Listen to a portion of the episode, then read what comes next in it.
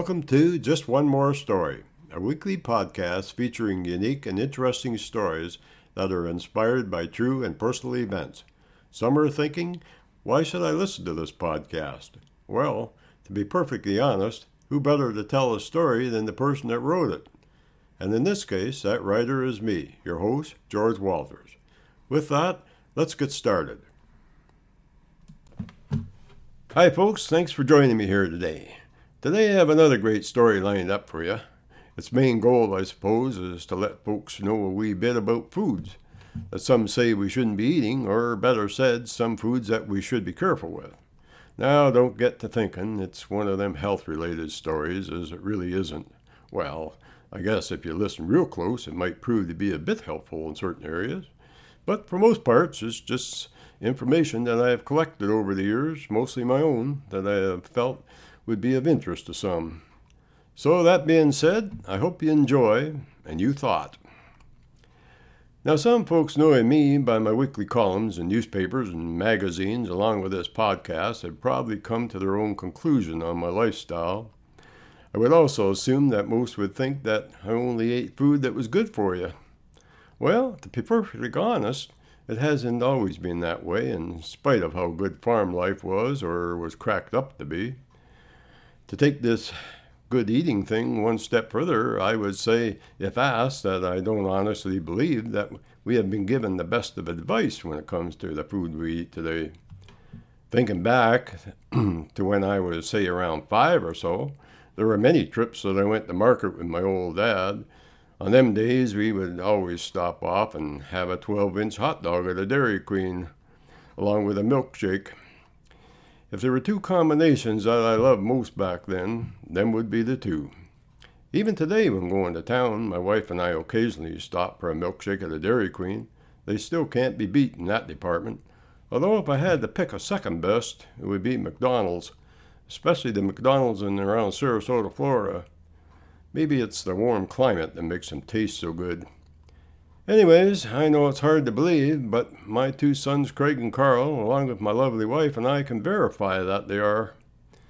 Actually, I have even found myself going out when temperatures were below zero Fahrenheit and snowing to get one from time to time.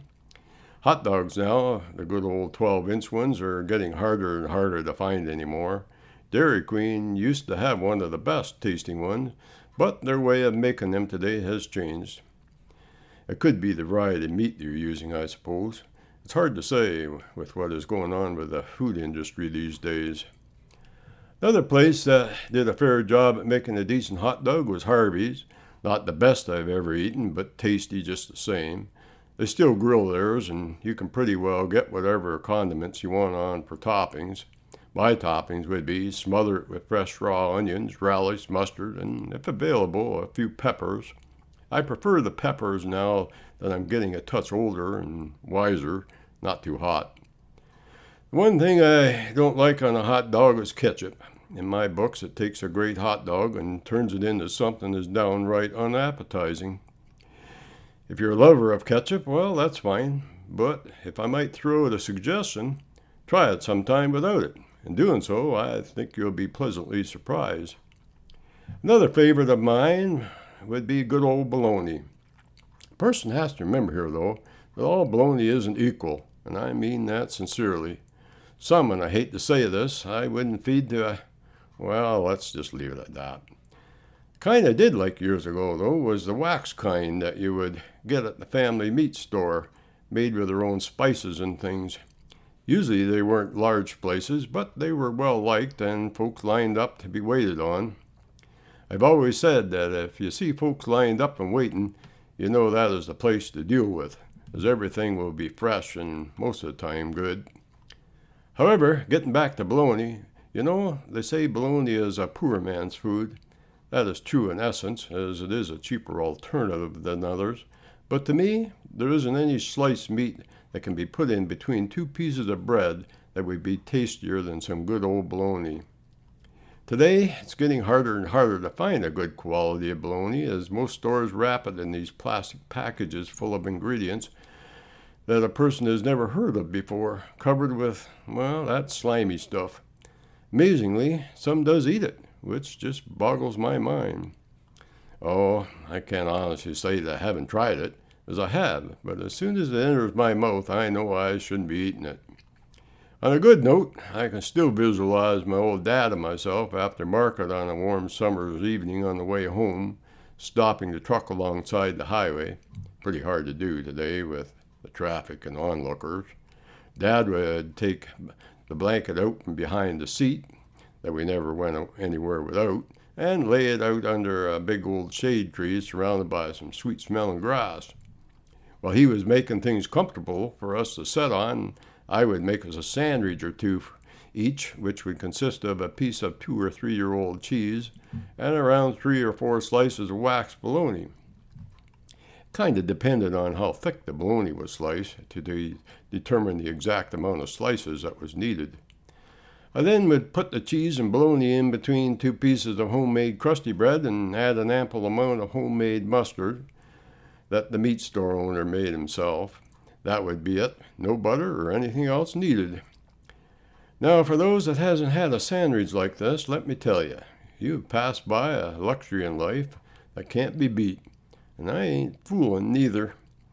I know them last three words to some would be undesirable, but they do get the message out there clear enough, and to me, that's all that matters. Lastly, on the subject of bologna, a friend of mine one time said, while we were both sitting under a tree enjoying a bologna sandwich, and along with a cool one. You know, George, I have heard that some of our powers that be wouldn't even consider eating bologna sandwiches. Is that right? I replied.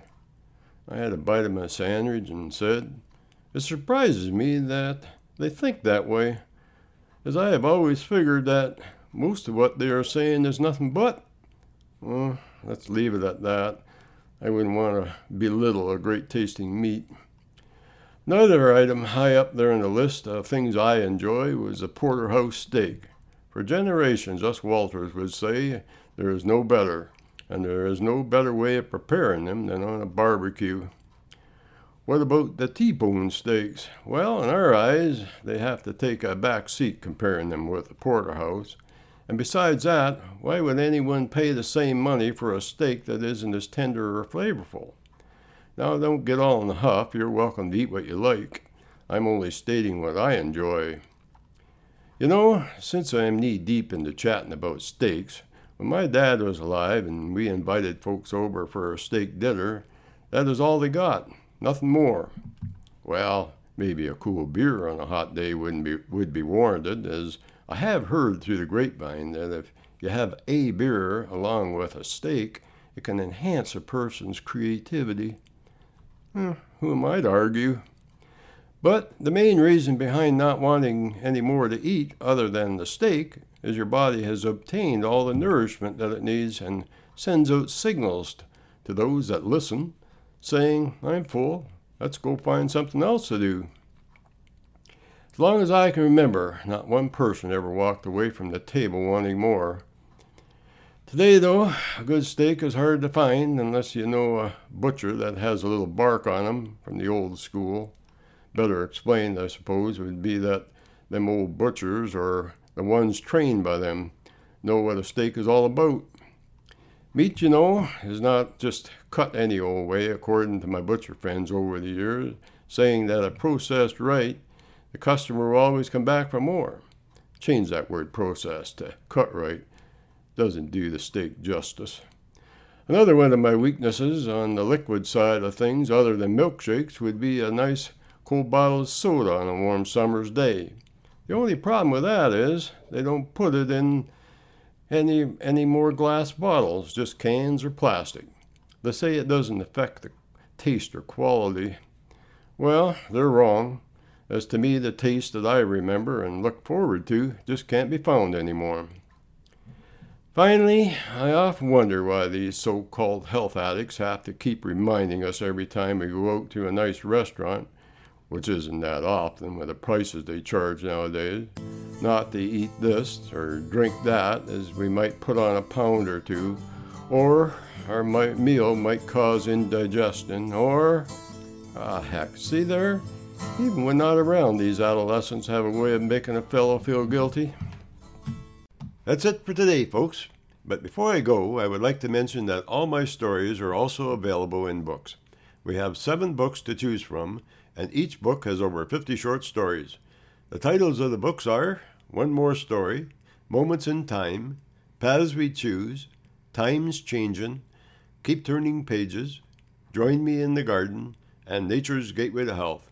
All of our books are available on Amazon.ca or Amazon.com in ebooks or paperback. If you would like more information regarding my books or podcasts, you can email me at any time at stories at keepingnotes.com. I'll say that one more time stories at keepingnotes.com. I'll get back to you. You can also listen to my podcasts on Google Play Music, TuneIn, Stitcher, Radio Public, Pocket Cast, Castbox, The Walters Post, and Google Home. Just say, Hey Google, play just one more story by George Walters. And if you enjoy my podcasts, share them with others or tell a friend. In doing so, it will help me make more podcasts for all to enjoy. And finally, I would like to thank you all for listening. And don't forget to tune in every Friday for a new episode of Just One More Story by George Walters.